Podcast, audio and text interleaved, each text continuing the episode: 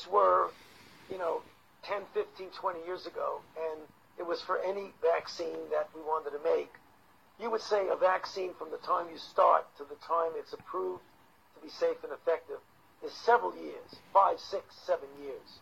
That's unacceptable for now.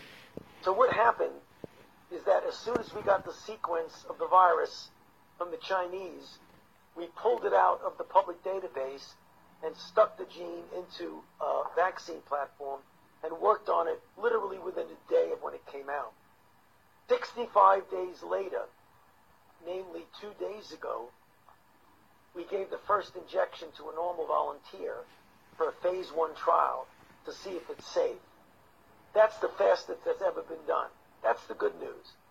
The challenging news is that even at that rocket speed, it's going to take a few months to show that the initial safety is okay.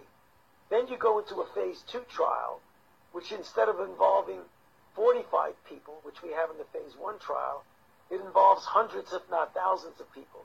That will take another six to eight months to even know if it works.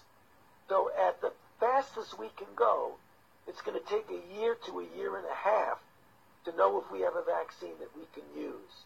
There's another element to safety, that is if you vaccinate someone and they make an antibody response, and then they get exposed and infected, does the response that you induce actually enhance the infection and make it worse? And the only way you'll know that is if you do an extended study, not in a normal volunteer who has no risk of infection, but in people who are out there in a risk situation. This would not be the first time, if it happened, that a vaccine that looked good in initial safety actually made people worse.